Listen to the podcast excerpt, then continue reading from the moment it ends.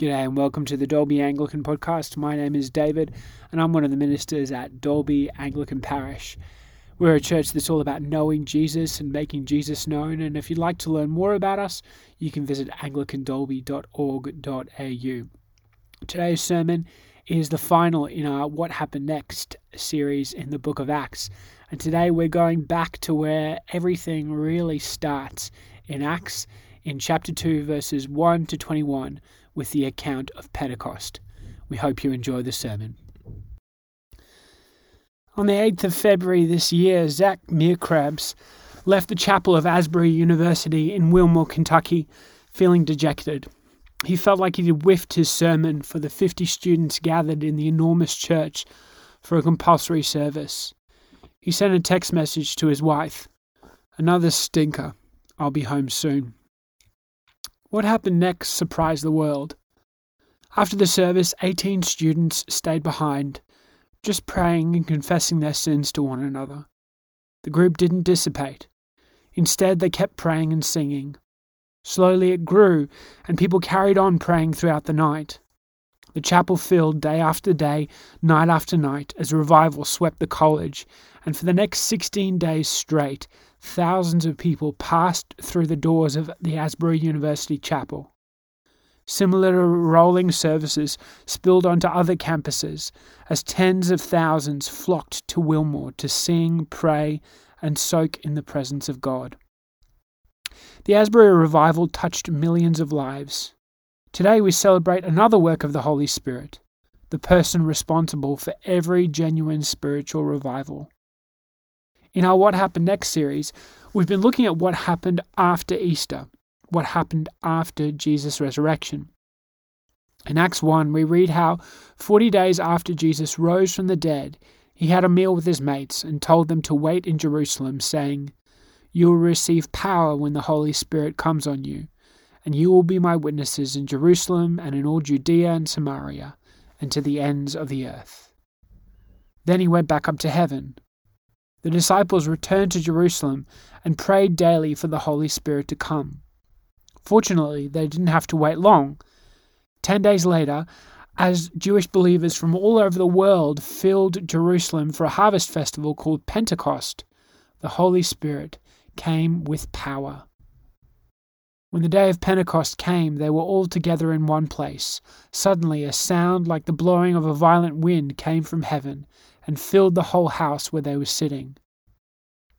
Now, I preached on Pentecost verse by verse last year, but this year I was taken back. I was taken by how this account of Pentecost brings together three elements that mark any movement led by the Holy Spirit. These three were all clear parts of the Asbury revival, and they're right here in Acts 2 as well. So today we're going to look at how, for any church to thrive, it must bring together three strands word, sacrament, and spirit. Like arteries of a heart, all three must flow free and strong through a church for it to function as the body of Christ. The first is the Word as the Holy Spirit descends with tongues of fire and empowers the disciples to speak relatable words in the heart languages of the international crowd, Peter gets up to preach. He ties what's happening back to the Word of God, saying, This is what was spoken by the prophet Joel. In the last days, God says, I will pour out my Spirit on all people. Your sons and daughters will prophesy, your young men will see visions, your old men will dream dreams. He ties what's happening back to the Word of God. Without the Word of God, our faith becomes shallow, and we keep looking for the next amazing thing. We leave our brains at the door and get so caught up in signs and wonders that we forget the miracle of all God has already said to us. Friends, this is why the early church was a church that prioritized the Word of God. The apostles prioritized the preaching and teaching of the Word. As Christians, we know we need to constantly draw on the scriptures, asking the Holy Spirit to help us know what he wants us how he wants us to live and what he wants us to be. I say he because at Pentecost we remember that the Holy Spirit is a person, someone we can have a relationship with. The Holy Spirit comes and lives in the hearts of all who invite Him in and empowers us to understand and apply the Word of God to our lives. Any healthy and fruitful church community will be one founded and grounded in the Word of God. The next thing we need to be is immersed in the sacraments. The word sacrament describes the outward signs of God's inward transformation. In a way, all the outward signs of Pentecost point to a deeper spiritual shift. In Hebrew, the word for Holy Spirit and wind, ruach, are the same. So the violent wind signifies the Holy Spirit. The tongues of flame also have a deeper meaning. In Exodus 3, Moses encounters God in the burning bush. The bush looks like it's, it looks like it's on fire, but it isn't consumed. In the same way as the presence of God fills the disciples, they look like they're on fire, but they aren't burnt. Even the tongues they speak have an underlining meaning. At Babel, God mixes up the languages of the people after they attempt to make a name for themselves and proudly build a tower to break into heaven. Here, the Holy Spirit humbly comes down and unites the speech of the people, showing the global scope of God's salvation plan. As these sacred signs draw people in, Peter preaches and unlocks the meaning of these wonders. He tells the crowds that even though they killed the author of life, Jesus rose from the dead to forgive sins and open the gates of heaven to sinners like us. The people rightly are cut to the heart and say, Brothers, what shall we do? Peter responds, Repent and be baptized, every one of you, in the name of Jesus Christ, for the forgiveness of your sins and you will receive the gift of the Holy Spirit. In our church, we have lots of sacred things, but two sacraments baptism and Holy Communion. In response to Peter's sermon, the first Christian baptisms take place. 3,000 plus people are baptized into the church that day. And as Luke describes the life of the community, we see how central the word and the sacraments are in their lives. They devoted themselves to the apostles' teaching and to the fellowship, to the breaking of bread and to prayer. Acts 2:42.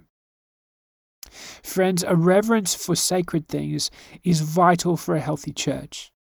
This is why we share communion most Sundays. This is why baptism is such a significant part of the life of our church.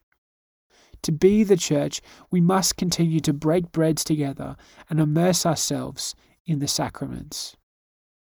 And this brings us to the third essential strand of our life together as a church family the empowering of the Holy Spirit. Most weeks through our Acts series, I've been I've pointed out how this book is best seen as acts not of people, but acts of the Holy Spirit. The Spirit is referred to 69 times in Acts. He drives the whole story because it's the Holy Spirit who takes a hot headed coward like Peter and turns him into a bold preacher at Pentecost.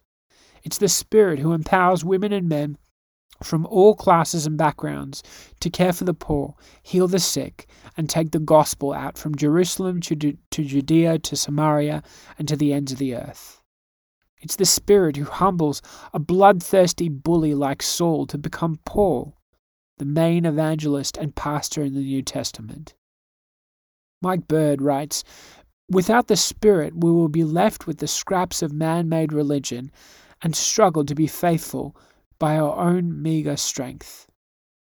Friends, on a day like today, I cannot emphasize enough how important it is that you have a personal relationship with God and invite the Holy Spirit to guide your life.